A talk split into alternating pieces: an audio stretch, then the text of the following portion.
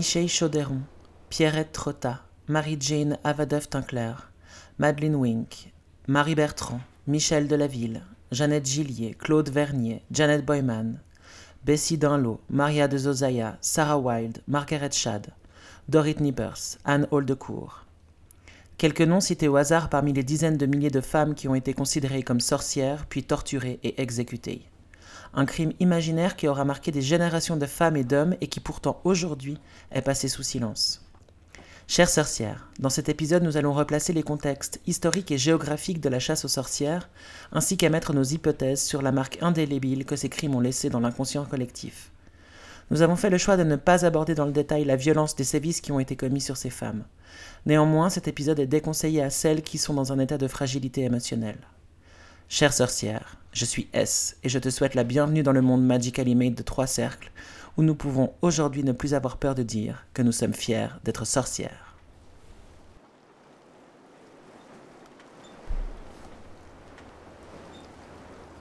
Je me nomme Louise. Je te parle depuis le fond de la geôle, prisonnière que je suis. J'attends mon sort. Je sais que cela va se terminer sur un bûcher élevé sur la place publique. Je ne sais même plus depuis combien de temps je n'ai pas senti la caresse du soleil sur mon visage, respirer le bon air frais. Tout me paraît si mort depuis qu'on m'a jeté dans cette cellule. C'est un voisin à qui je me suis refusé qui m'a accusé d'adorer le démon. C'est tellement courant si tu savais. Chaque jour apporte son lot de pauvres jeunes femmes que l'on croit être des sorcières. J'en ai même vu certaines, transies de frayeur, se jeter d'elles-mêmes entre les mains des bourreaux, persuadées d'être complices, coupables des abominations dont on nous accuse inconsciemment. Sorcières par la faiblesse de leur esprit, par les méandres de leur inconscient, coupables de leurs rêves, coupables d'aimer, coupable d'être libre. Je ne suis heureuse que d'une chose, que tout soit bientôt fini. Surtout, je me réjouis de savoir que d'autres viendront après moi, d'autres se lèveront pour raconter notre histoire, se rebeller, soulever le voile obscur dont on cherche à nous recouvrir. À travers le temps et l'espace, mes sœurs, je vous envoie la force qu'il me reste et tout mon amour. N'abandonnez jamais. Résistez.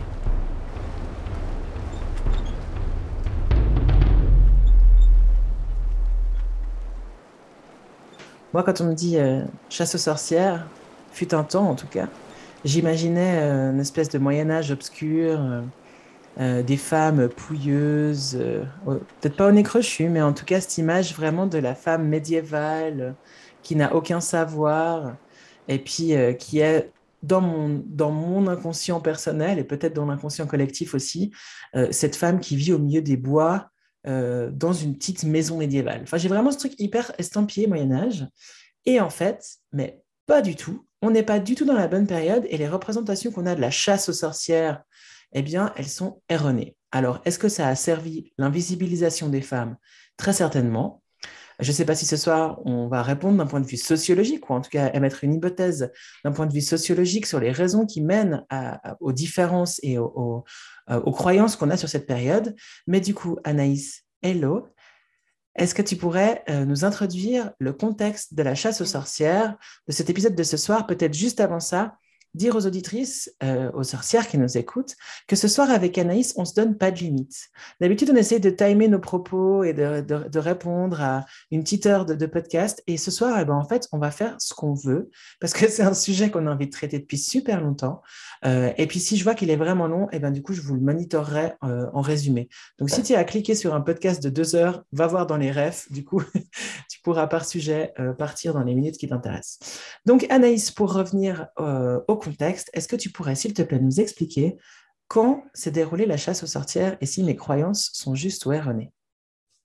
Eh bien, bonsoir S. Alors, comme beaucoup, bien, tu as cette image de, la sorcière et surtout de la chasse aux sorcières qui se passe au Moyen Âge. Et bien entendu, comme c'est notre habitude dans ce podcast, on va casser une fois de plus un bon cliché.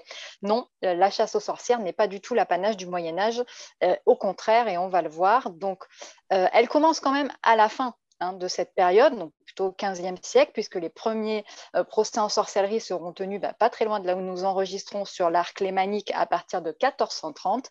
Et celle-ci va durer environ euh, jusqu'en 1650, voire plus loin, puisque euh, la dernière sorcière qui sera brûlée vive en Suisse, par exemple, Anna Goldin, sera brûlée à Freiburg en 1782. Donc on est sur une période de quasiment trois siècles de terreur envers une certaine population que l'on a qualifiée donc de Donc on n'est pas du tout dans le Moyen Âge, on est sur une grande partie de la Renaissance et on va jusqu'au siècle des Lumières. Et j'aime bien dire, pour donner une bonne image de, la période, on brûle des sorcières sous Louis XIV, hein, le roi Soleil, euh, euh, l'expansion euh, politique et royale de l'Empire français la plus élevée. Donc ce n'est pas du tout l'apanage du Moyen Âge obscur, sale, comme on le voit et comme on l'imagine. Mais attends, incroyable. Donc, ça veut dire que cette période de renaissance, qui est une période de renaissance, euh, où il y a euh, vraiment cette flambée d'artistes comme Michel-Ange, Chapelle Sixtine, euh, Raphaël, enfin voilà, tous ces hommes, qui, Léonard de Vinci, etc., qui font vraiment de très très grandes choses, la famille Médicis, etc., etc. Donc, cette période-là, eh bien, c'est de celle-ci dont on parle quand on parle de Bûcher et de Malleus Maleficarum le, livre à la base de l'Inquisition, mais enfin pas de l'Inquisition, mais de la chasse aux sorcières. On en reparle après, mais donc c'est bien de cette période-là qu'on parle. Mais c'est bien de cette période-là, et euh, c'est très intéressant de parler de renaissance, puisque on a vu dans nos précédents podcasts, notamment sur l'Antiquité, que sous l'Antiquité romaine et, et, notamment grecque, la femme est extrêmement maltraitée. Eh bien, la Renaissance, c'est la renaissance des arts à l'antique.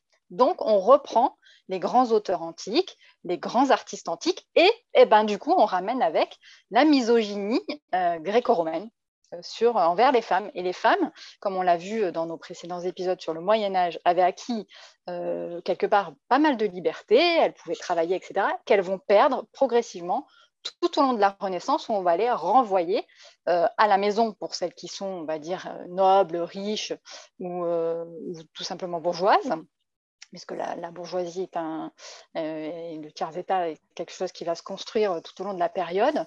Euh, et euh, ben, si on est pauvre, on n'a pas vraiment de chance et on va se retrouver en but à, une peur qui a certainement touché énormément, énormément de femmes en dehors de celles, on le verra, qui ont été accusées et, et torturées et tuées. donc c'est ouais, c'est un retour, effectivement, mais de l'Antiquité.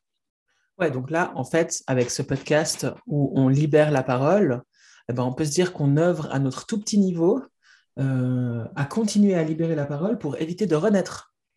Parce que les femmes du Moyen Âge avaient certes pas les droits et la conscience qu'on a aujourd'hui, néanmoins, elles en avaient quand même. Et de ces droits-là, elles ont été complètement déchues pour en arriver à ce qu'on va apprendre ou réapprendre ou, euh, euh, déconstruire, déconstruire tout à l'heure. Donc, il est vraiment, je pense, essentiel qu'aujourd'hui, on, s'affranchisse du joug, mais aussi qu'en parallèle de ça, on, parle, euh, parce que l'obscurantisme, ben, il pourrait ne pas être si loin. Et non. Et effectivement, sans vouloir euh, anticiper ou faire d'amalgame, euh, on retrouve quand même des, tropes et des systèmes qui sont proches, qui existent encore dans, certaines sociétés, certains pays du monde, hein, clairement, concernant l'oppression des femmes en particulier. Donc, ce n'est jamais loin. Je me permets juste de dire euh, aux sorcières aussi qui nous écoutent, si vous m'entendez manger, c'est bien le cas. C'est genre, pour survivre à cet épisode, on va aborder des choses un peu difficiles. Je me suis blindé de chocolat noir et de tisane au miel. Donc, ce petit bruit bizarre que vous avez derrière, c'est moi. Alors moi, je l'ai fait avant. Euh, j'ai pris un petit verre de rhum. Voilà. Chacun sa méthode. Chacun son truc. Avec modération, euh, bien entendu. Ouais. En tout cas, quand on Même, Bien que je ne connaisse pas cette personne. Mais euh, ok. Donc on a la période. On a ces, ces, 300 ans, peu ou prou. Hmm. de chasse aux sorcières, donc de sexocide, hein, je crois qu'il faut le dire d'entrée de jeu. Donc, c'est vraiment tuer une personne de par son genre de par son sexe plutôt que son genre, autant pour moi. Euh, et puis du coup, ben, ça se passe où?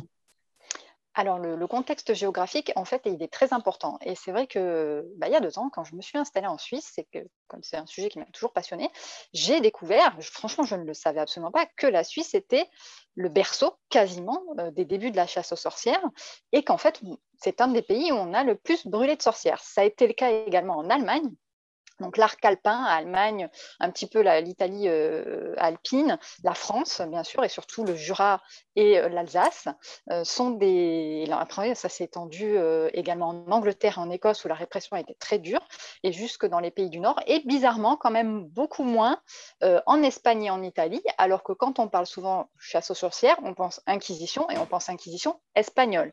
Mais l'inquisition voilà, on va le voir, mm. elle s'intéressait quand même plus aux hérétiques. Et ensuite, ce sont les tribunaux judiciaires séculiers, le bras séculier qui a pris le relais euh, et qui a fait que la chasse aux sorcières est devenue le phénomène extrêmement violent que l'on a connu. Donc ça aussi, on va, on va rabattre un peu l'idée reçue là-dessus. Incroyable. Voilà encore, et pourtant moi je me suis vraiment, vraiment hyper intéressée à la thématique, mais malgré ça, avec ouais, certains éléments qui, qui ont été euh, euh, mis en, un peu en veille, avec toutefois un petit sourire, parce que euh, aujourd'hui, dire je suis sorcière avec tout ce que ça peut avoir de un peu de d'envie de, choquer pour réveiller les consciences, donc c'est un choquer de manière bienveillante. En Suisse, c'est pas forcément évident et je, je, me dis que moi, ça peut avoir un impact sur ma carrière. Je le fais quand même, mais je pense que c'est une probabilité euh, qui est quand même relativement surprenante. Mais c'est peut-être l'occasion d'un autre, euh, d'un autre sujet aussi avec cet héritage sociologique et puis l'impact mm. de, de ce point de vue-là aujourd'hui euh, féministe et affirmé euh, sur nos carrières respectives. Parce qu'on a quand même les deux cadres à soulever. Voilà. ok, donc on a le contexte historique, on a le contexte géographique. Est-ce qu'il y a d'autres éléments historiques pour nous planter le contexte, le décor, dont on devrait avoir connaissance maintenant? Alors après, c'est plutôt un petit contexte général, puisque effectivement, on ne peut pas parler de la chasse aux sorcières sans parler de cette institution qu'est l'Inquisition. Donc il faut savoir que l'Inquisition, ça naît au XIIIe siècle euh, pour la répression des hérésies, et notamment des hérésies dont on a déjà parlé dans notre précédent podcast, Qatar et vaudois. Vaudois, ce n'est pas un hasard. Ils viennent d'où? Ils viennent du canton de Vaud, ils viennent de Suisse. Voilà, tout est lié. Euh, donc là, euh, au départ, l'Inquisition, elle est vraiment créée pour la répression de l'hérésie. Et elle s'intéresse très peu à la sorcellerie parce que la sorcellerie euh, est considérée comme un petit peu, comment on pourrait dire, une une croyance, un syncrétisme, un petit peu de résurgence païenne. ils vont appeler plutôt des, des magiciens et des magiciennes ou des devins, des jeteurs de sorts. Alors, on n'aime pas bien ça. Thomas d'Aquin, dans sa Summa Theologica, dit clairement que c'est pas génial, mais ce n'est pas un péché euh, d'impureté totale comme ça va le devenir. Donc ça, c'est vraiment les débuts. Et ensuite, vraiment avec euh, notamment une première bulle papale qui va dire que la sorcellerie, quand même, c'est vraiment comme l'hérésie. Donc là, on va avoir un déplacement euh, à partir de euh, cette bulle qui va dire, bah oui, on chasse les hérétiques et aussi les sorciers. Et surtout, les théologiens euh, vont prendre en main la chose et vont clairement dire à partir du 15e et du 16e siècle, attention, la sorcellerie, c'est profondément lié à quoi? Au démon, au diable, et donc c'est maléfique.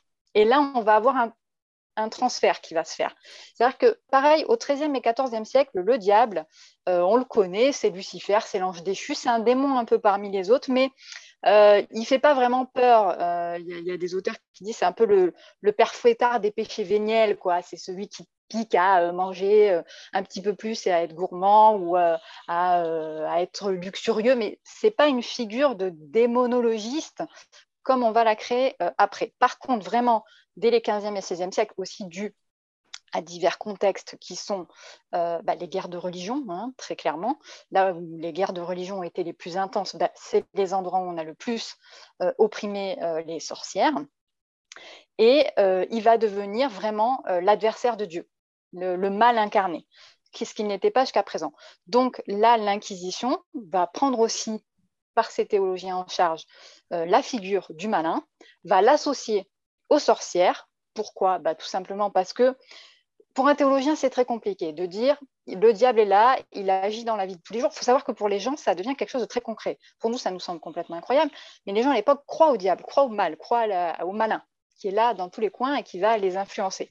Donc l'Inquisition dit effectivement, bon, bah, il y a le diable, c'est quand même un gros problème parce que euh, c'est une figure qui influence le monde. Mais si le diable est aussi fort, euh, et Dieu dans ce cas-là, alors, est-ce que c'est un autre Dieu? Non, ça, c'est un gros problème. Est-ce que c'est Dieu qui permet au diable de faire ça? C'est pas top. Donc vraiment, il y a une question théologique très profonde qui va venir de là. Et toujours certains qui sont bien inspirés vont dire, mais non, c'est très clair en fait. Le mal ne peut influencer que des personnes qui sont plus faibles, qui sont moins intelligentes et moins malines, les femmes. Donc, c'est la faiblesse des femmes qui fait la force du diable. Il ne peut pas s'attaquer aux hommes qui sont forts, qui sont intelligents, qui sont purs, qui viennent directement de Dieu. La femme, elle est inférieure parce qu'elle a été créée avec la côte d'Adam.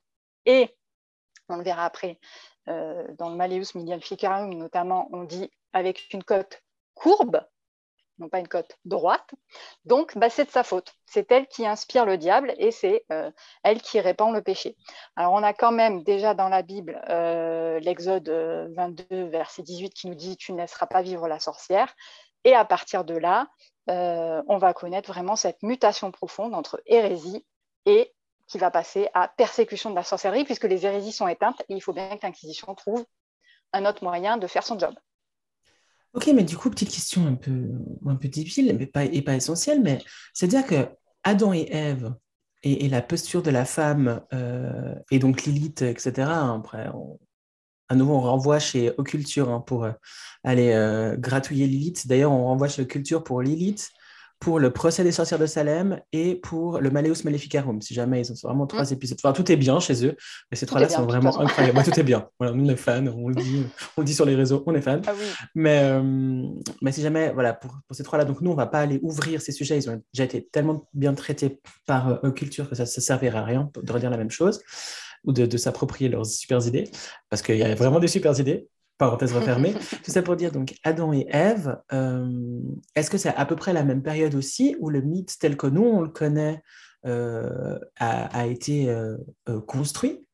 Est-ce que, est que le mythe d'Adam et Ève, la pomme et la posture de la femme, ça a servi l'Inquisition et cette, et cette intégration du démon dans le, dans le, enfin, l'évolution du démon en fait, parce que là, on est vraiment sur un, quelque part, quelque chose de très parallèle en fait à, à la sorcière. C'est ça. En fait, euh, ils se sont servis de cette image qui existait déjà euh, bien avant hein, dans l'Ancien Testament et même euh, ça, a toujours été.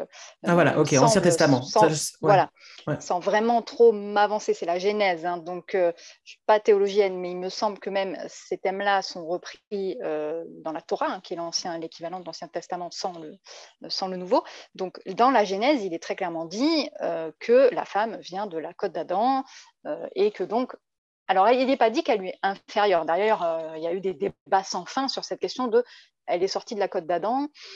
Mais en fait, et au début du Moyen Âge, euh, tout le XIIIe siècle notamment, on disait, mais en fait, la femme, c'est quand même un être de Dieu.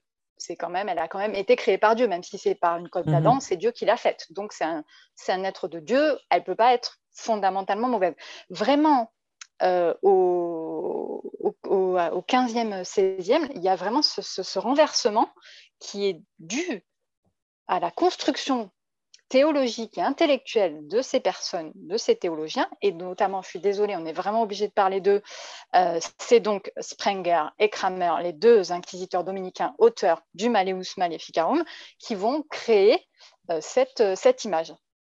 Alors, il faut savoir que le, le Malleus Maleficarum, c'est vraiment un ouvrage d'une misogynie incroyable, donc qui se revendique effectivement de la bulle papale euh, soumise desiderantes affectibus en 1326 pour incriminer la sorcellerie comme crime d'hérésie, mais eux, ils retiennent vraiment que la partie la plus misogyne et la plus stricte.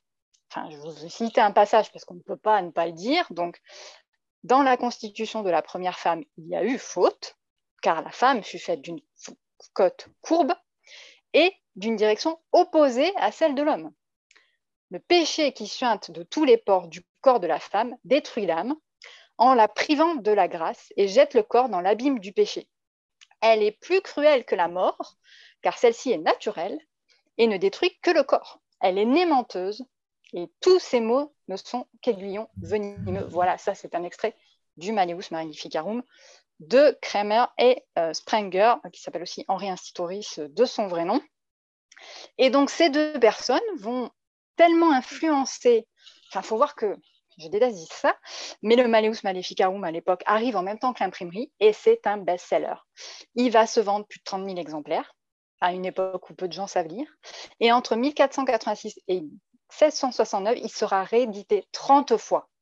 Ça va devenir un manuel pour tous les inquisiteurs et après les chasseurs de sorcières euh, judiciaires séculiers, sachant qu'il définit le crime de sorcellerie comme les sorciers et sorcières comme ceux qui, avec l'aide du démon, à qui ils sont liés par un pacte, ont le pouvoir de causer des effets maléfiques réels, mais également ce qui n'exclut pas qu'ils puissent, par des moyens aussi prestigieux, susciter visions et illusions fantasmatiques. Donc ils reconnaissent eux-mêmes que ce crime-là, en fait, il est basé sur quelque chose de imaginaire, d'illusionniste. Euh, j'ai trouvé cette formule euh, que j'emprunte à Michel Poré, qui est euh, professeur d'histoire à l'Université de Genève et que je trouve très intéressante. C'est un crime imaginaire. Des milliers de femmes vont être condamnées sur cette base. D'autres théologiens vont emprunter le pas les pas de Kramer et euh, Sprenger. Il faut imaginer qu'à l'époque, ce sont des textes juridiques sur lesquels on va fonder les accusations et les procès, ainsi que la procédure. Donc, je ne vous parle pas de la présomption d'innocence, hein, bien entendu, à l'époque, ça n'existe pas. Mais par exemple, euh, le deuxième ouvrage euh, de, du docteur en droit canon du tribunal de Constance, donc pas n'importe qui, Ulrich Molitor, Delani et Pronicis Mulieribus, ou les sorcières et les femmes de vin, donc là on est bien les sorcières et les femmes de vin. Donc lui, son ouvrage est moins connu que le premier, mais euh, il s'aligne sur le Malleus Maleficarum pour réitérer euh, la nécessité absolue d'exécuter les sorcières pour leur hérésie et leur apostasie. Euh, Jean Baudin, qui est un jurisconsulte angevin, dira également la même chose. Alors lui, il définit le sorcier ou la sorcière encore plus largement, hein, puisque pour lui, c'est celui qui, par des moyens diaboliques sciemment, s'efforce d'obtenir quelque chose. Tout le monde s'efforce d'obtenir quelque chose à un moment donné dans sa vie. Hein, c'est QFD, quoi. Voilà, la définition étant extrêmement large, on voit les extrémités auxquelles ça nous a mené. Et je finis simplement pour dire que ça ira jusqu'aux plus hautes instances des États, puisque euh, Jacques VI d'Écosse écrira lui aussi un ouvrage qui s'appelle Demonology en 1597 et qui mènera euh, à travers toute l'Écosse une chasse aux sorcières extrêmement dure. Donc on a cet entonnoir de on pense le diable, on a peur et il faut trouver un truc, donc on s'engouffre dedans et on sort des bouquins et comme bah, l'imprimerie vient d'arriver, tout le monde se les arrache et ça va donner le, corpus juridique, théologique, applicable à la procédure contre la sorcellerie et les sorciers. Ouais, et ça c'est ce qu'on voit. Parce que ce qu'on ne voit pas, c'est que derrière ces, écrits, il y a des hommes alors, dans le cas du Maneus Maleficarum, à nouveau, je renvoie sur Occulture, leur théorie, ou en tout cas leur recherche met en lumière que ce n'est pas forcément les deux, et puis que, que, l'un des deux est... Ouais, et que l'un des deux est bien frappé. Mais justement, je veux dire, quelle est la place de l'ego dans, dans, dans l'écriture de ce genre de trucs et, euh, et euh, de trucs, je, je, dis trucs, moi je crois que je fais un, je déni, mais euh, tu vois, quelle est la place de l'ego? Et puis, et puis enfin, je veux dire, des troubles psy il y a un moment, ces mots-là, ils ont été pensés et écrits par des êtres humains. Moi, je suis toujours naïf, tu me connais, hein je suis toujours naïf par rapport à la bienveillance et au système idéologique des gens. Mais là, on est dans une, dans une violence qui est, c'est inouï, en fait. C'est, voilà, c'est surréaliste. Et c'est surréaliste de se dire que ça a été lu, accepté, validé et, et, et reproduit. Mais plus que, plus que reproduit, puisque en fait, euh, c'est vraiment devenu la base. Le Maleus Maleficarum, pour les chasseurs de sorcières de l'époque, c'est un guide. C'est comme le guide de l'inquisiteur euh, de euh, Bernardo Gui pour le XIIIe et XIVe siècle contre les hérétiques. C'est un guide juridique. C'est ça qui est assez fou de se dire ça a été tellement institutionnalisé que les, bases étaient là. Et donc, le, le summum pour ces personnes, c'est l'invention du sabbat. Alors le sabbat, euh, c'est effectivement euh, les réunions nocturnes de sorcières qu'ils imaginent, où euh, on conclut le pacte avec le démon. Alors en général, c'est un pacte par un don, par une offrande de sang ou d'autres. le diable a posé sa marque sur le sorcier ou la sorcière. Je parle aussi quand même de sorciers, parce qu'il y en a eu quelques-uns, même si on sait que très très peu, on verra après les statistiques, mais par rapport au, procès qu'il y a eu. Et euh, ensuite, eh ben, c'est euh, l'orgie, c'est voilà, euh, c'est vraiment obscène, c'est on danse. Alors ça, la danse, c'est mal vu. Et il y a toute la notion de plaisir en fait. Il y a la bouffe, il y a l'excès, il y a le sexe, il y a la danse, le rire, la joie. Et en fait, c'est assez cool. Enfin, c'est assez fou, assez cool, assez fou. Pardon de se dire que tout ce qui était cool a été transposé dans dans l'interdit.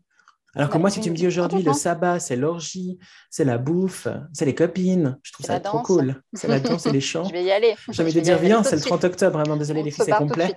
Et ce sera bientôt. mais complètement.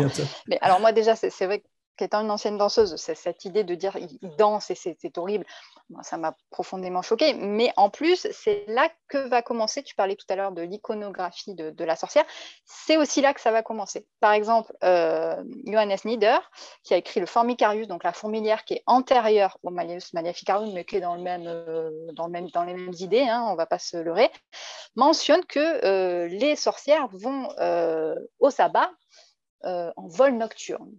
Hein, elles s'envolent. Alors, soit elles s'enduisent d'un onguent et elles s'envolent, soit c'est là qu'on va avoir euh, bah, le balai. Le balai qui va, alors on ne sait pas trop d'où il est venu, hein, mais effectivement, il y a cette image du balai. Et les toutes premières, alors vous pouvez les trouver sur Internet, je vous conseille quand même de les regarder. C'est le poète Martin Lefranc qui a écrit un ouvrage qui s'appelle Le champion des dames. Et dans les marges de cet ouvrage, vous allez trouver deux petites sorcières chevauchant un balai. C'est les toutes premières, toutes premières représentation de sorcières au monde dans les marges de ce roman, euh, qui a été écrit vers 1441-1442, donc au début hein, euh, des, chasses aux sorcières, avant euh, ce qu'on va appeler, enfin moi ce que je déteste appeler l'âge d'or, dont on va parler malheureusement. Donc il faut quand même dire que aujourd'hui, d'un point de vue purement historique, on estime que le crime de sabbat, qui était quand même au cœur hein, de l'accusation, était imaginaire. On pense que c'était plutôt il y avait la persistance de culte païen, on en a déjà parlé, euh, donc plutôt lié euh, aux récoltes, donc euh, Diane ou comment elle s'appelle, Déméter, voire Perséphone, hein, qui meurt en hiver et qui revient en été, etc. Ou même bah, de la ce qu'on peut appeler de la sorcellerie familiale. Enfin, moi, dans ma famille, j'avais des coupeurs de feu. Voilà, mmh typiquement, euh, aujourd'hui on dirait des magnétiseurs, euh, des, petits rituels qu'ils avaient dans les campagnes, ça a toujours existé pour s'assurer les bonnes récoltes, pour s'assurer qu'il n'y ait pas la grêle, pour s'assurer tout ça. Voilà, donc c'était plutôt ça. Mais une sorcellerie organisée vraiment de gens voilà, qui vont au sabbat euh, tous les samedis soirs, danser, chanter, machin, on pense qu'il n'y en avait pas, et surtout pour revenir au point que tu soulignais, il y a des sabbats, on voit des sabbats partout, que quand il y a les inquisiteurs et les chasseurs de sorcières qui sont là.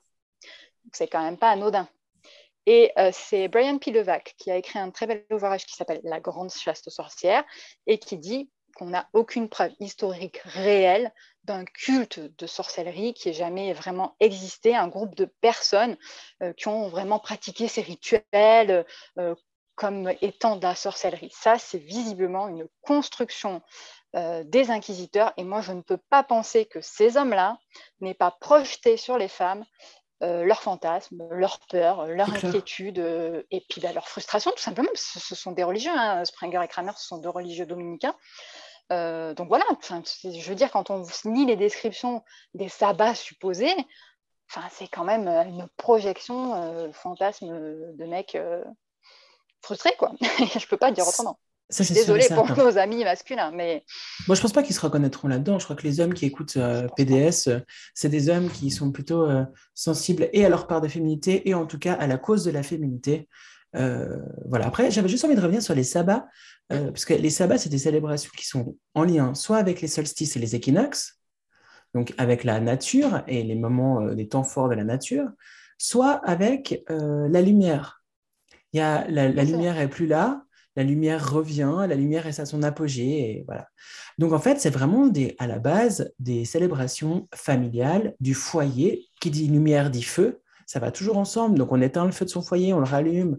Enfin, tout, se passe là autour. Donc en fait, moi, dans, le dernier épisode de Sorcières modernes, on se disait qu'on pouvait mettre de la magie partout. Bah, peut-être que là, c'est ce qui s'est passé, c'est qu'en fait, il y a de la magie partout et on peut tout à fait utiliser ça euh, pour y mettre d'autres croyances, type euh, démons, etc. Et l'autre truc que j'avais envie de dire, c'est que j'ai cherché juste en t'écoutant, mais je préférais t'écouter. Il y a une hypothèse sur le ballet dans l'ouvrage Ah. euh, Sorcière, la puissance invaincue des femmes de Mona Chollet, euh, que j'ai plus exactement en tête, mais elle, elle a une hypothèse vraiment très intéressante. Donc, si vous avez envie euh, d'aller chercher les, les raisons de, de cet objet-là, euh, ben voilà, Sorcière, la puissance invaincue des femmes, euh, à lire euh, quand vous êtes euh, dans de bonnes dispositions, comme pour ce podcast-là, parce qu'il y a vraiment des passages qui sont, qui sont Mm. troublants.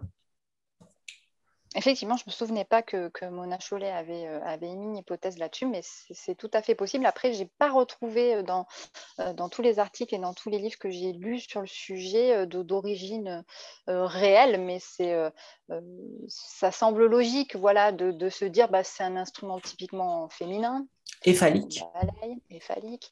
Donc, euh, donc voilà, quoi, ça, Ouais. ça nous retombe une fois de Ouais. plus euh, dessus. hein. C'est clair. Mais euh, voilà, allez voir cet ouvrage et toi et moi, on en Mm. parlera Ah en aparté parce que je pense qu'on va les deux aller regarder et on s'en reparlera. oui, tout à fait, on va vérifier.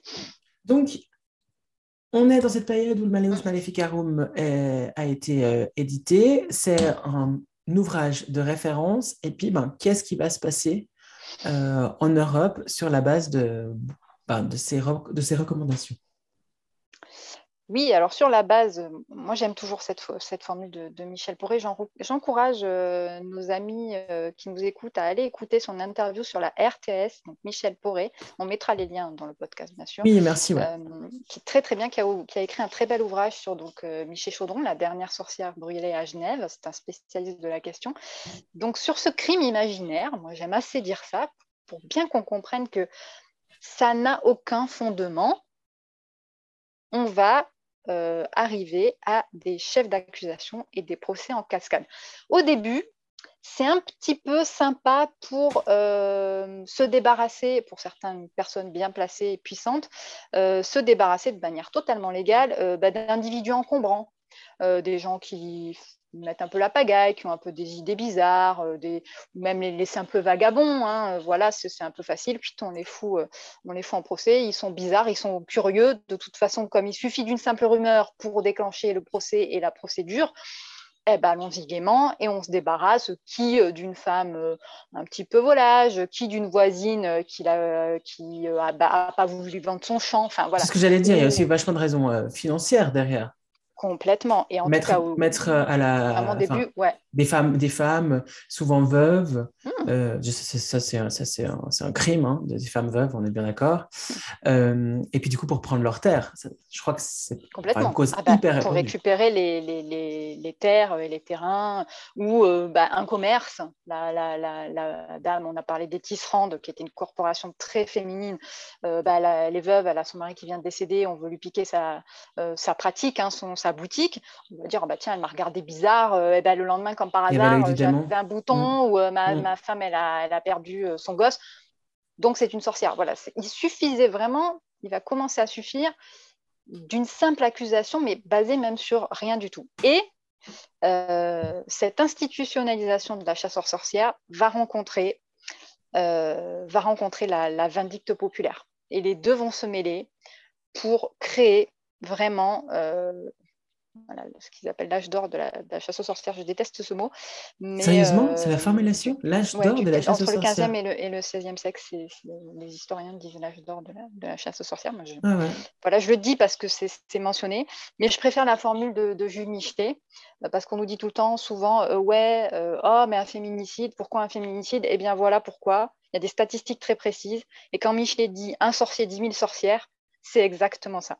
Donc, oui, il y avait des hommes, très, très peu, mais clairement, on le sait, puisqu'on dispose des registres très précis de, de ces inquisiteurs et des, des chasseurs de sorcières qui, sont, qui aiment bien écrire. hein, je vais vous en citer quelques-uns euh, derrière. Ils, ils aiment bien répertorier ce qu'ils font. Donc, on estime les, les- les mortes, les, oui, les mortes de la chasse aux sorcières entre 60 000 et 100 000 victimes. Ça, c'est celles que l'on connaît, celles que l'on a répertoriées clairement. C'est-à-dire que quand derrière, il y a la vindicte populaire dans un village qui lynche une femme parce qu'elle a caressé une vache qui est morte le lendemain euh, ou qu'elle a regardé bizarre euh, la femme de l'autre, voilà, ça, ce n'est pas sait pas, répertorié. on ne le sait pas. Mais Et d'ailleurs, gros, juste- Pardon, petite parenthèse, oui, mais vas-y, vas-y. c'est quand même surprenant que pour une fois, ce soit le féminin qui prédomine. On appelle bien cet épisode la chasse aux sorcières et pas la chasse aux sorciers. Non, non. Et vraiment, la formule de Michelet, c'est euh, donc Michelet, qui est un, historien de la fin du 19e siècle très connu, qui a écrit un ouvrage qui s'appelle La sorcière, que je conseille à tout le monde, euh, qui est un ouvrage de réhabilitation de la figure de la sorcière. Moi, c'est un ouvrage que j'aime beaucoup parce que déjà, il est très poétique. Et, euh, surtout, on sent que Michelet a vraiment souhaité euh, alors que parfois, bon, bah, aujourd'hui, il est revu. Hein, Michelet, il n'était pas d'hier. Hein, donc, oui, des fois, il s'est trompé. Mais sur la sorcière, vraiment, il a fait un ouvrage magnifique. Donc, un sorcier, 10 000 sorcières. 80% des accusations de sorcellerie mènent à la mort. Hein, que ce soit donc ardé par le feu ou cordé par pendaison. Hein. C'est les deux manières de, tuer les accusés qui sont, qui sont accusés de sorcellerie. Donc, sur 80% de ces accusations, 7 fois sur 10, c'est une femme. 7 fois sur 10.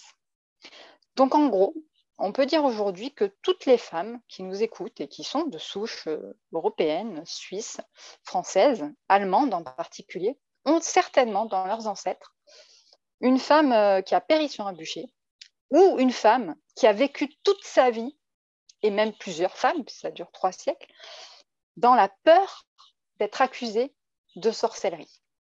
Ça, je pense que c'est quelque chose qu'on peut tous se représenter, toutes se représenter, de vivre dans cette peur permanente de dire mais mince, si je sors et que je croise le voisin et que à ce moment-là, il y a un chat noir qui passe, je suis bonne pour le bûcher.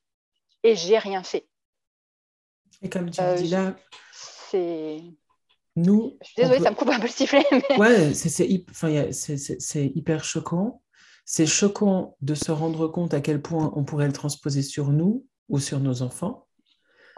Et que pour d'autres raisons, des femmes aujourd'hui, au moment où on enregistre ou on écoute ce podcast, vivent avec le même sentiment.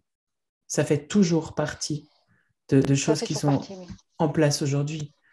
Et, et c'est cette absolue injustice de mourir pour la folie des autres. Et c'est euh, d'autant plus euh, incroyable que pour le coup, on, a beaucoup de sources. Comme je disais, les, inquisiteurs sont, en tout cas les, chasseurs de sorcières sont fiers hein, de leur travail. Ainsi, euh, ils tiennent des registres hein, très précis et ils s'en vantent. Donc, on a un, un jurisconsulte luthérien euh, de Saxe qui s'appelle Bénédicte Karpov qui a signé plus de 20 000 condamnations à mort de sorcières. On a euh, Henri Boguet, qui est un juge laïque de la terre de Saint-Claude, donc ça c'est dans le Jura, qui aurait fait plus de 600 euh, donc, brouches sorcières. Et Pierre de l'Ancre, alors lui, c'est euh, le commissaire royal qui était chargé de purger de la sorcellerie tout l'équivalent du Pays basque, hein, qu'on appelait à l'époque le Labourde. Alors lui, il se vantait vraiment d'avoir euh, ardé et branché, donc c'est ce que je disais, envoyé par le feu ou par la corde, au moins 600 sorcières. Donc ces gens-là,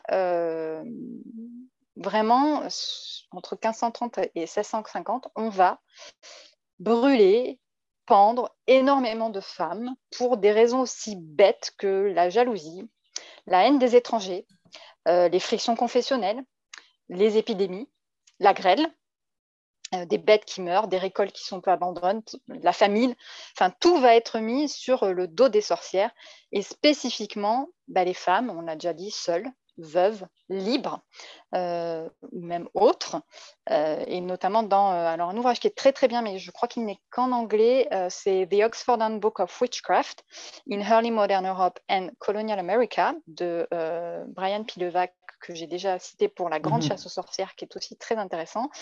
la professeure d'histoire européenne Alison Roland nous dit que les accusations contre les femmes portaient bien euh, sur celle qui remettait en cause la vision patriarcale de la femme idéale qui reste au foyer et qui ferme bien sa gueule et qui s'occupe des gosses. Donc vraiment, on a quand même cette centralisation aussi de la chasse aux sorcières sur un type de femme. Et là, on va revenir à un sujet qui nous intéresse toutes les deux, un type de femme marginale, pauvre, qui ouvre sa gueule, mais aussi de femmes soignantes, mhm. de sages-femmes et de guérisseuses il y a des textes très précis euh, où on sait que les sages-femmes, notamment, et les guérisseuses du peuple sont expressément visées par les chasseurs de sorcières. Ça, c'est une certitude. Et c'est aussi à ce moment-là que va se dessiner bah, toute l'iconographie de la sorcière avec euh, son nez crochu, euh, ses, verrues, sa porridée bah, en opposition au monial, pur, mmh qui ressemble bah, à la Vierge Marie, hein, dont le culte se, vraiment s'intensifie. voilà, donc un regard de travers, un refus de quelque chose, et on va, on va vous envoyer à la torture et au bûcher sans preuve, puisque une accusation de rumeur suffit hein, du voisin. Il euh, faut savoir que dans le, en plus, dans la procédure de, de, l'Inquisition, dans la procédure inquisitoriale, les témoins sont protégés. Donc, on ne sait jamais qui a témoigné contre soi. On n'a pas de droit. Et euh, d'autre part, euh, ça c'est Niccolo Emmerich, un, inquisiteur qui a écrit avec Bernard Dodi le manuel de l'Inquisition, dit clairement que Ouais, alors des fois, quand les témoins sont un peu faibles, euh, on peut octroyer un défenseur à la personne qui est accusée. Mais clairement, ça ralentit la procédure. Donc, c'est très embêtant de leur donner un défenseur. Donc, une procédure arbitraire, sans défense, sans présomption d'innocence, est basée sur totalement de l'arbitraire. Imaginez vivre là-dedans, cinq minutes, même pas, allez, deux. Imaginez vivre comme ça. Avant d'ouvrir peut-être un peu ce qui se passait dans ces procès et ce que ces femmes-là ont subi, j'ai quand même envie de relever qu'aujourd'hui, on, on va pouvoir mettre euh, sur nos t-shirts Nous sommes les petites filles des sorcières que vous avez brûlées, mais surtout, on est les petites filles des femmes qui ont vécu dans la peur. Et quand on, essaie de se demander pourquoi est-ce que la plupart des femmes ont un immense sentiment d'illégitimité dans quoi qu'elles entreprennent, euh, ou pourquoi euh, il est facile en tant que femme de se décrédibiliser ou d'être d'accord de faire la popote et, de vivre sous le joug de son mari ou d'un système patriarcal. Mais c'est juste que pendant des siècles, si on ouvrait notre gueule, c'était ça qui nous, qui nous pendait au nez. Et aujourd'hui, les nanas, eh ben, ça ne nous pend pas au nez. Donc aujourd'hui, il faut reprendre ses droits. Moi, je le dirais dans la douceur et l'amour de son prochain, parce que je suis convaincue que ce n'est pas dans la violence qu'on peut changer les choses. Mais il n'empêche qu'aujourd'hui, on a le droit de parler. Et aujourd'hui, personne ne peut nous contraindre, en tout cas ici en Suisse, à faire des choses que l'on ne veut pas ou à être sous le joug de quelqu'un d'autre. Donc, entendez-le bien, personne. Voilà, pardon, petite parenthèse. Euh, ah ben non, mais complètement. Moi, je ne peux pas imaginer. Alors, c'est euh, un sujet euh, qu'aborde Isabelle Sorrente dans un très beau livre que j'ai découvert en faisant mes recherches, qui s'appelle Le complexe de la sorcière. C'est-à-dire, qu'est-ce que qu'est-ce que ça induit effectivement dans l'inconscient collectif trois siècles de persécution des femmes?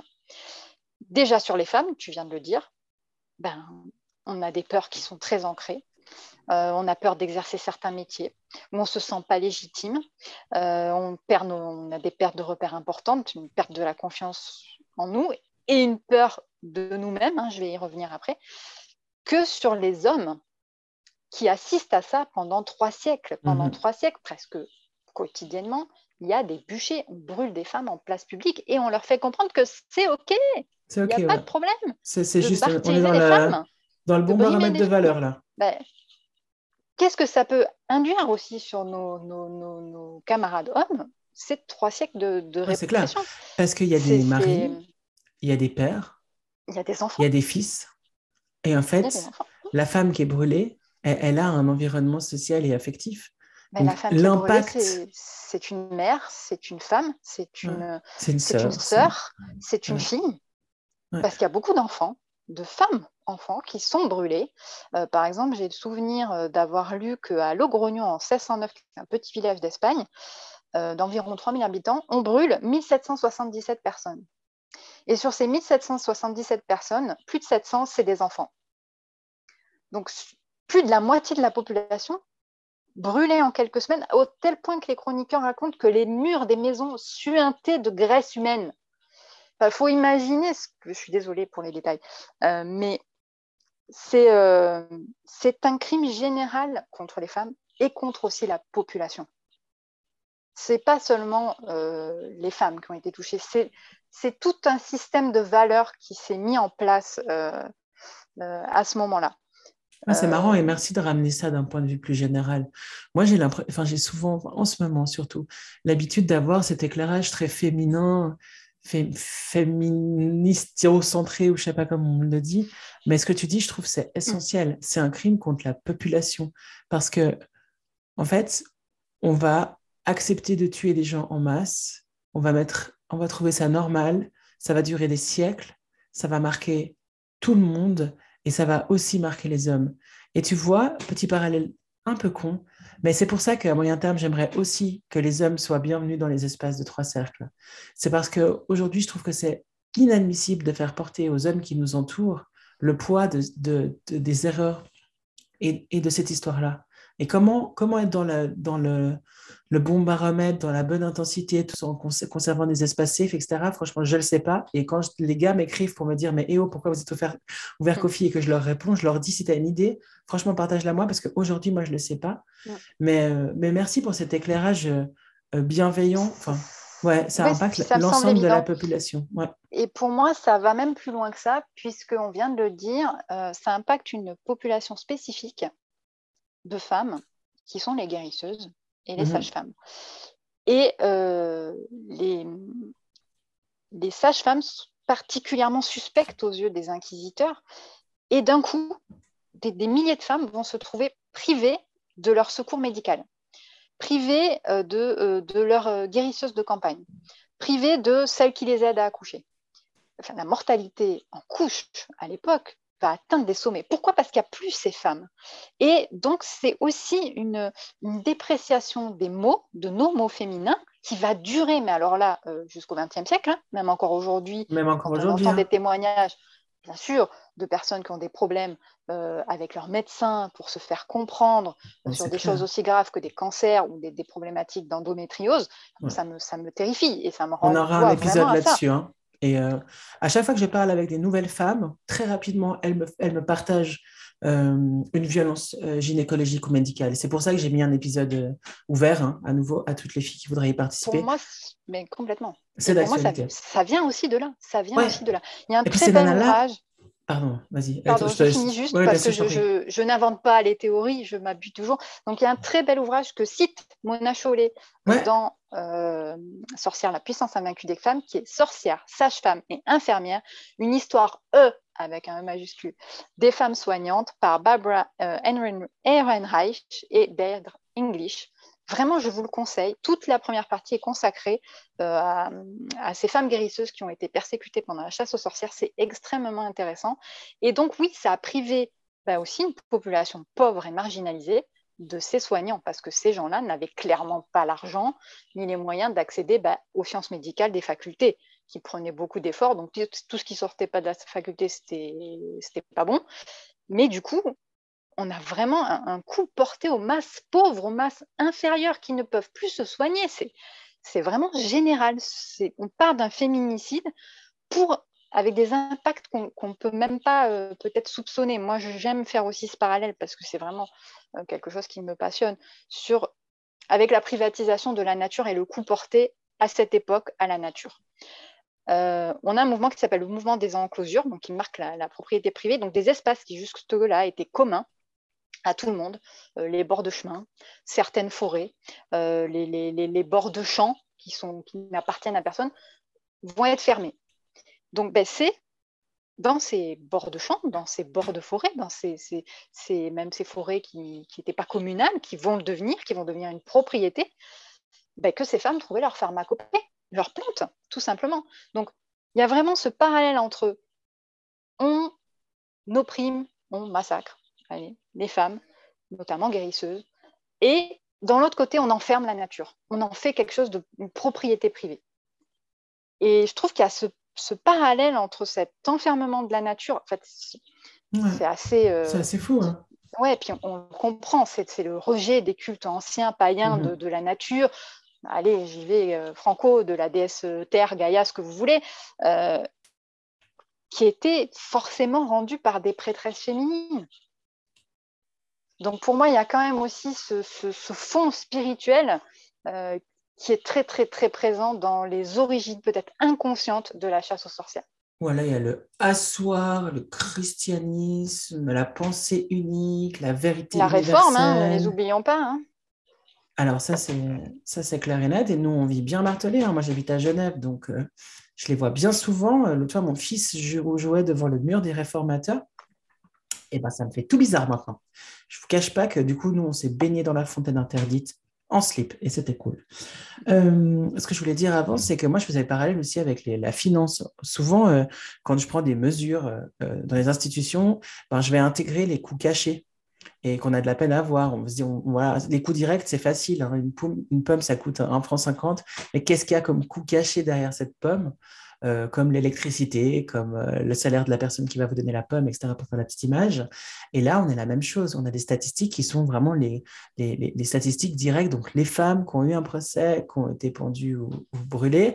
Puis après, bah, il y a les femmes qui sont lynchées, qu'on ne connaît pas. Puis après, il y a toute la population qui va subir, en fait, cette, cette, ce, génocide. Enfin, ce n'est pas génocide, du coup, c'est féminicide, sexocide. Ah, féminicide, féminicide, il euh, y, a toute la population qui va subir ça. Et en fait, là, on n'a absolument aucune idée. J'imagine que euh, les statisticiens pourraient tirer des tendances, hein. un, duo de ah, bah. statisticiens sociologues, euh, mais c'est vraiment voilà, un, une maltraitance globale de la société avec, en parallèle de ça, une espèce d'élite artistique et philanthropique qui se nourrit dans son propre jus avec un écart entre les deux, comme, que voilà, moi, j'avais pas du tout, en tout cas, en visibilité pour la Renaissance. J'étais plutôt sur le tiers-état euh, Moyen-Âge, que je maîtrise à peu près, mais je me rendais pas compte, en fait, que cette Renaissance, eh ben, il s'y passait ça à l'intérieur, et du coup, ben voilà, merci infiniment pour cette mise en lumière, parce que non, non, et puis ça va, ça va vraiment prendre fin euh, avec, euh, avec l'arrivée de ce qu'on appelle le siècle des Lumières, et notamment c'est Voltaire hein, qui sera horrifié et qui fera.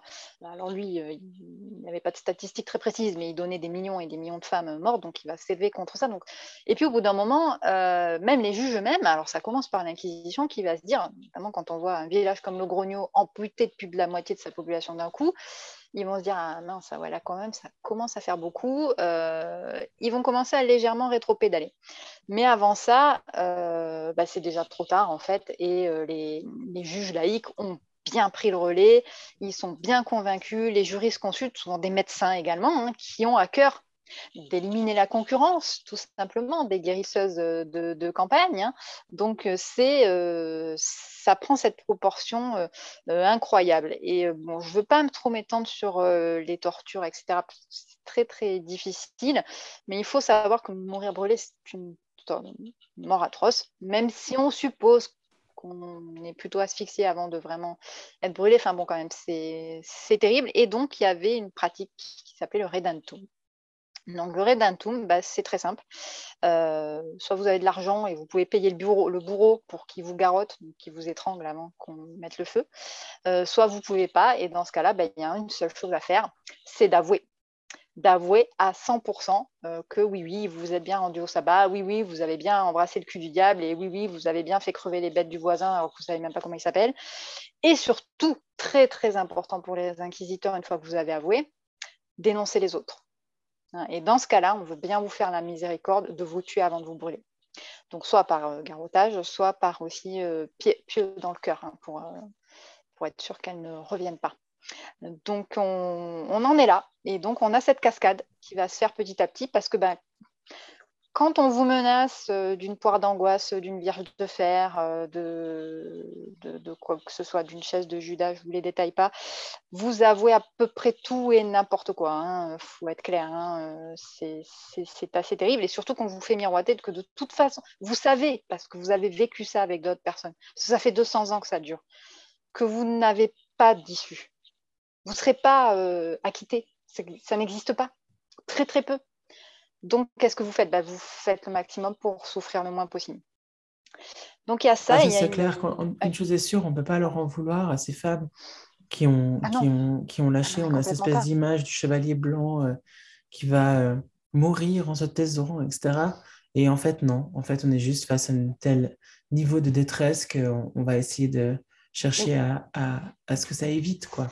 C'est à tel point, euh, et c'est Isabelle Sorrent qui dit ça dans, dans son livre, que certaines femmes vont aller se dénoncer d'elles-mêmes parce qu'elles ont rêvé à un moment donné euh, d'un truc pas catholique ou du diable.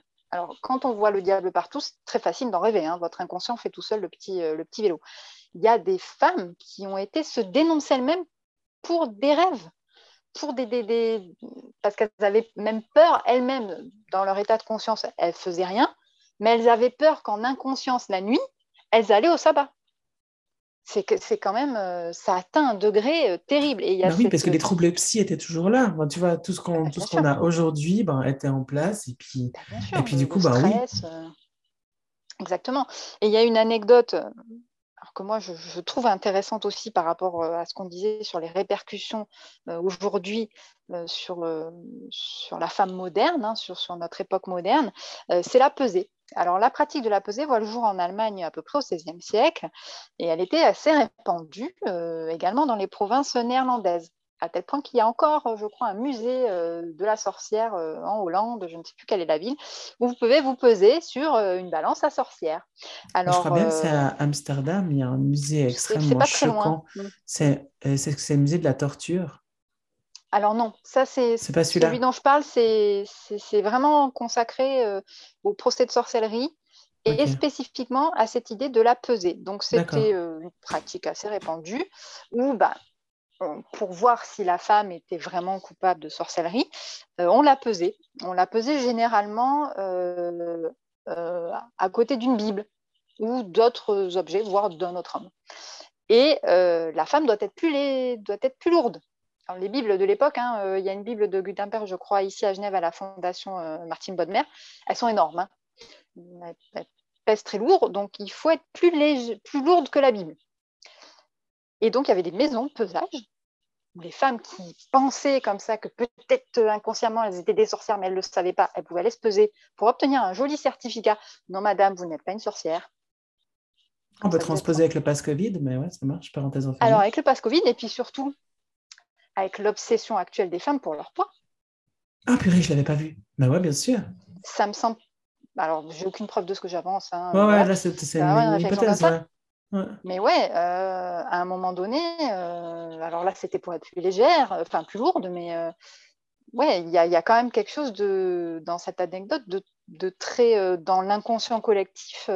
Enfin, moi, j'imagine ces, ces, lignes de femmes qui font la queue pour aller se faire peser et qui mm-hmm. sortent avec leur certificat. Ouf, c'est bon, je suis pas une sorcière c'est. Euh, c'est fou. Je me demande. moi, je l'ai pas encore lu. Je l'ai dans la bibliothèque, mais il est dans ma to-do. Je l'ai pas mis en priorité. Je me demande si Mona Cholet, encore elle, mais moi j'aime beaucoup ce qu'elle écrit. Elle en fait une hypothèse dans Beauté fatale. Beauté fatale. Hmm. C'est possible. C'est tout à fait possible. Moi, si c'est le cas, on, mettra en, commentaire, enfin, en complément dans les références. Mais ouais, c'est clair. Je, moi, je connaissais pas du tout alors euh, cette, euh, ce concept de la pesée.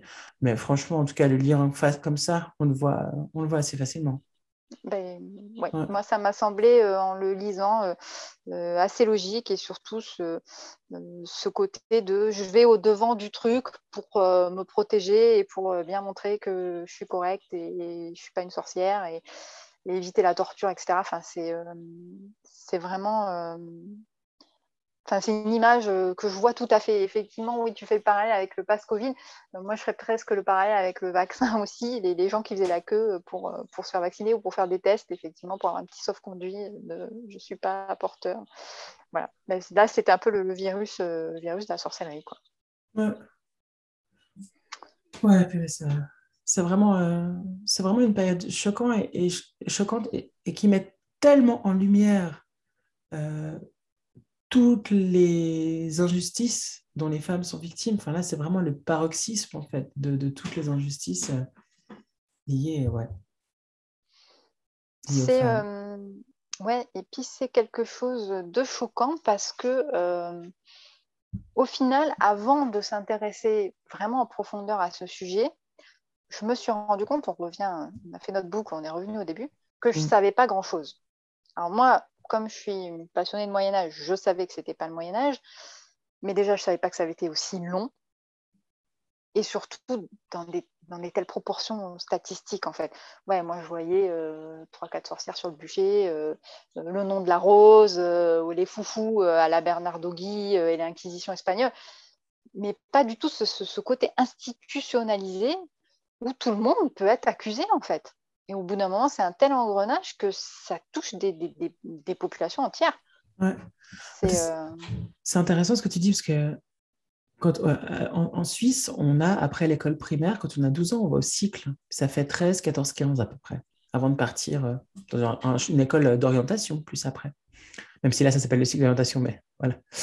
Et puis moi, je me rappelle avoir abordé la chasse aux sorcières en faisant un buffet médiéval, pour le coup, je te jure, mon prof est plus de ce monde, mais je crois que je lui aurais écrit un mot.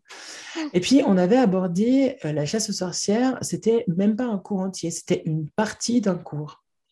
Et moi, j'avais vu, j'avais lu les tortures, vite fait, et je m'étais dit, mais c'est pas possible. Je peux pas avoir que ça sur ce qui s'est passé dans cette période-là. Du coup, j'avais creusé alors, tu vois, moi, les, périodes, bon, je n'ai pas marqué que ce n'était pas le Moyen-Âge, hein, parce que j'avais la représentation jusqu'à ce qu'on se parle, à peu près, quand on a, quand on a de faire le podcast. Par mhm. contre, j'avais la quantité, euh, et puis j'avais cette espèce de, de, de, truc ouais, institutionnel. Mais, à nouveau, dans ce que moi, je n'avais pas, je n'avais pas le contexte géographique.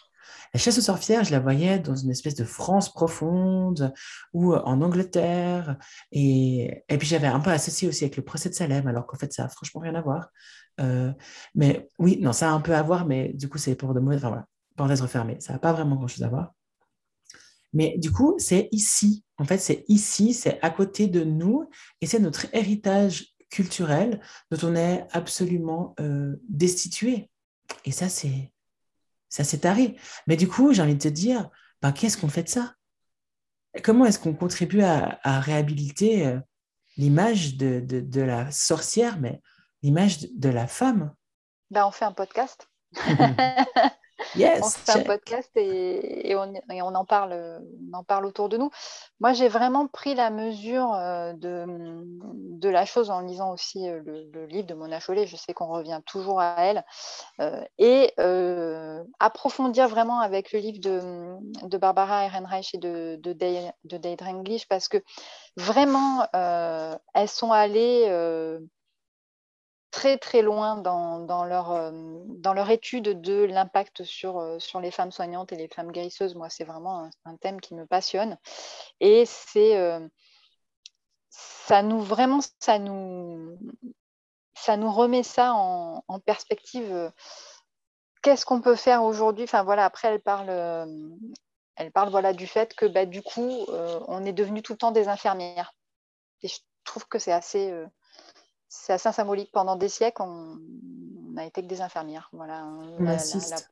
voilà, on assiste. Et on ne veut pas du tout, euh, on pas du tout être médisante avec les infirmières euh, qui, ont, font ce métier dont on a absolument besoin. Là, euh, mais c'est vrai que tout le monde est infirmière. c'est pas moi qui vais les pauvres on les critiquer pas du tout, mais comme on, assiste. On est assistante, on est à côté, on est dans l'ombre, on n'est pas légitime pour prendre le devant de la scène, les décisions importantes, avoir l'intelligence pour, euh, pour faire face à la complexité. Enfin, à nouveau, on y revient. Enfin, euh, moi, en tant que femme, cadre, femme cadre aussi, euh, tant que j'ai pas pissé contre les coins et fait donc preuve de, de, de, de clichés plus masculins, eh ben, je vais, on va attendre que mon papa arrive hein, pour prendre les bonnes mm. décisions. je, suis, je, suis, plus jeune que les gens en général, donc ouais. Ah oui, mais, complètement. Et je pense mmh. qu'on a vraiment ce côté, mmh, ce qui m'a vraiment passionné dans, les recherches, c'est ce côté impact social profond. la, marque indélébile que ça laisse dans, l'inconscient collectif et des femmes et des gens, en fait. Parce qu'on est tombé dans un système de pensée de dire, ben oui, je vais faire un très gros parallèle avec un cliché euh, absolu, mais oui, peut-être que les hommes qui battent leurs femmes aujourd'hui, c'est les héritiers des mecs qui ont envoyé euh, euh, la voisine au bûcher parce qu'elle n'avait pas voulu coucher avec lui. Enfin, mais en tout cas, ce qui est sûr et certain, mais, mais c'est pas si gros que ça, parce que ce qui est sûr et certain, c'est qu'on peut disposer du corps de l'autre, des femmes, qu'elles sont faibles. La violence envers les femmes, ben, en fait, c'est OK, parce que c'est OK, peut-être presque génétiquement. Donc, il y a un truc qui se, il y a un truc qui se, qui se, qui se refait et contre lequel on doit s'ériger mais c'est par la parole, c'est érigé par la sororité. Quand je veux dire, on en parlait offline avec, euh, avec Anaïs tout à l'heure. Il y a aussi quelque chose dans le demander de l'aide, dans le être ensemble, se soutenir, partager. Euh, on, doit s'ériger et être solidaire contre, euh, contre les injustices et puis contre toutes les formes de violence parce qu'en fait, elles sont inadmissibles. Elles sont inadmissibles pour les femmes, elles sont inadmissibles pour les hommes, elles sont inadmissibles pour les enfants, les animaux et étendues. Totalement. Totalement. Et, oui, même, mmh. euh, même les animaux, oui, bien sûr, parce que c'est euh, voilà, c'est ce parallèle avec le, l'oppression de, la nature. On en avait déjà un petit peu parlé quand on avait fait le tout premier podcast sur les femmes à la préhistoire et le fait, que au moment du néolithique, au moment où on se met à cultiver et à, se sédentariser, donc à domestiquer la nature, nous les femmes, on, hop, on loupe une marche et, on tombe à un, certain niveau d'infériorité par rapport à la figure de l'homme. Donc c'est vrai que ça prend des racines extrêmement profondes et ça a encore aujourd'hui, pour moi, c'est sûr et certain, eh bien, des répercussions dans, ce qu'on est, dans ce qu'on peut ressentir. Euh, et chaque fois que je me sens pas légitime dans quelque chose, euh, je pense à, la figure de la sorcière. Elle m'accompagne euh, tout le temps. Et je me dis, pour remercier ces 100 000 femmes mortes sur des bûchers, j'ai pas le droit d'abandonner. Je pense que c'est un, très beau, euh, une très belle motivation pour euh, oser, pour se sentir légitime, pour avoir confiance en ses capacités, pour s'accorder le droit à l'erreur, pour se juger avec bienveillance. La liste est longue, mais c'est vrai que notre, nous, en tant que femmes ici en Suisse, à nouveau, je pense que c'est important de le remettre, euh, eh ben, on, on peut s'appuyer aussi sur ces femmes avant nous qui ont été brimées et sur les possibilités qu'on a aujourd'hui. Et si nos possibilités, elles sont entravées, eh ben, faisons appel à la sororité pour, euh, pour aller de l'avant. Je te remercie infiniment, euh, Anaïs, pour toutes les recherches que tu as faites pour, euh, pour cet épisode. Je sais que pour toi, c'était, c'était très émotionnel et, et très intense. C'était émotionnel, c'était intense, euh, mais euh, je suis fière de l'avoir fait. Je suis vraiment contente d'être allée même euh, parfois très profondément dans des choses, dans des choses difficiles. je ne lirai pas le Maléus Maléfica, on va, on va, se le dire très clairement. Les extraits m'ont suffi, mais, mais je regarderai quand même cette période avec un autre regard. et, surtout, j'espère que je serai toujours vigilante et que j'arriverai à transmettre ça euh, autour de moi. Soyons vigilantes et comme tu disais, euh, jugeons-nous avec bienveillance. Je pense que c'est le, plus important. Et euh, je voulais terminer en te disant un immense merci, S, pour me donner la possibilité vraiment à chaque fois de surmonter les clichés, de déconstruire tout ça, de redécouvrir des personnes, des, figures emblématiques ou, pas. Voilà, comme on dit à chaque fois, nous, la, la femme la femme normale, la femme du peuple. On, l'aime bien, c'est notre préférée. Et elle a beaucoup souffert dans cet épisode, donc j'espère que les prochains, euh, on va un petit peu lui redonner, euh, redonner de l'espoir. Ben, franchement, merci à toi. Et, euh, et, je trouve toujours chouette de rappeler que Trois Cercles, c'est nous toutes. Ben, notre amitié à toi et moi, elle est ben, née d'une autre autrice, Elisa Alberté, qui on envoie un petit clin d'œil. Et puis, ben, c'est ce podcast et Trois Cercles, c'est le fruit de la sororité. Donc, on, peut contribuer à, réaliser un monde dans lequel, meilleur peut-être, mais en tout cas dans lequel nous, on, voilà, on a du plaisir à, évoluer et qui est le reflet de, le reflet de nos valeurs. Donc, merci infiniment à toi, c'est tellement, c'est tellement cool. Pour les prochains épisodes de podcast euh, de cette chronique euh, Histoire de sorcière, moi, je voulais te faire la proposition qu'on fasse un petit arrêt sur image, qu'on ne parte pas plus avant, mais qu'on aborde prochainement certains thèmes qu'on avait identifiés, comme euh, la figure de la femme dans les contes, et puis les divinités féminines. Avec grand plaisir. Voilà, donc trop bien. Du coup, on ne sait pas encore quel épisode on te réserve pour Histoire de sorcière, chère sorcière mais ce sera, ce sera dans cette idée-là. C'était S pour Partage de Sorcières. Si tu as aimé cet épisode, je te remercie de nous envoyer des petits cœurs et des mots en commentaire pour soutenir le podcast. Retrouve-nous sur les réseaux sociaux et sur le site 3cercles.com. Prends soin de toi et à bientôt, chère sorcière.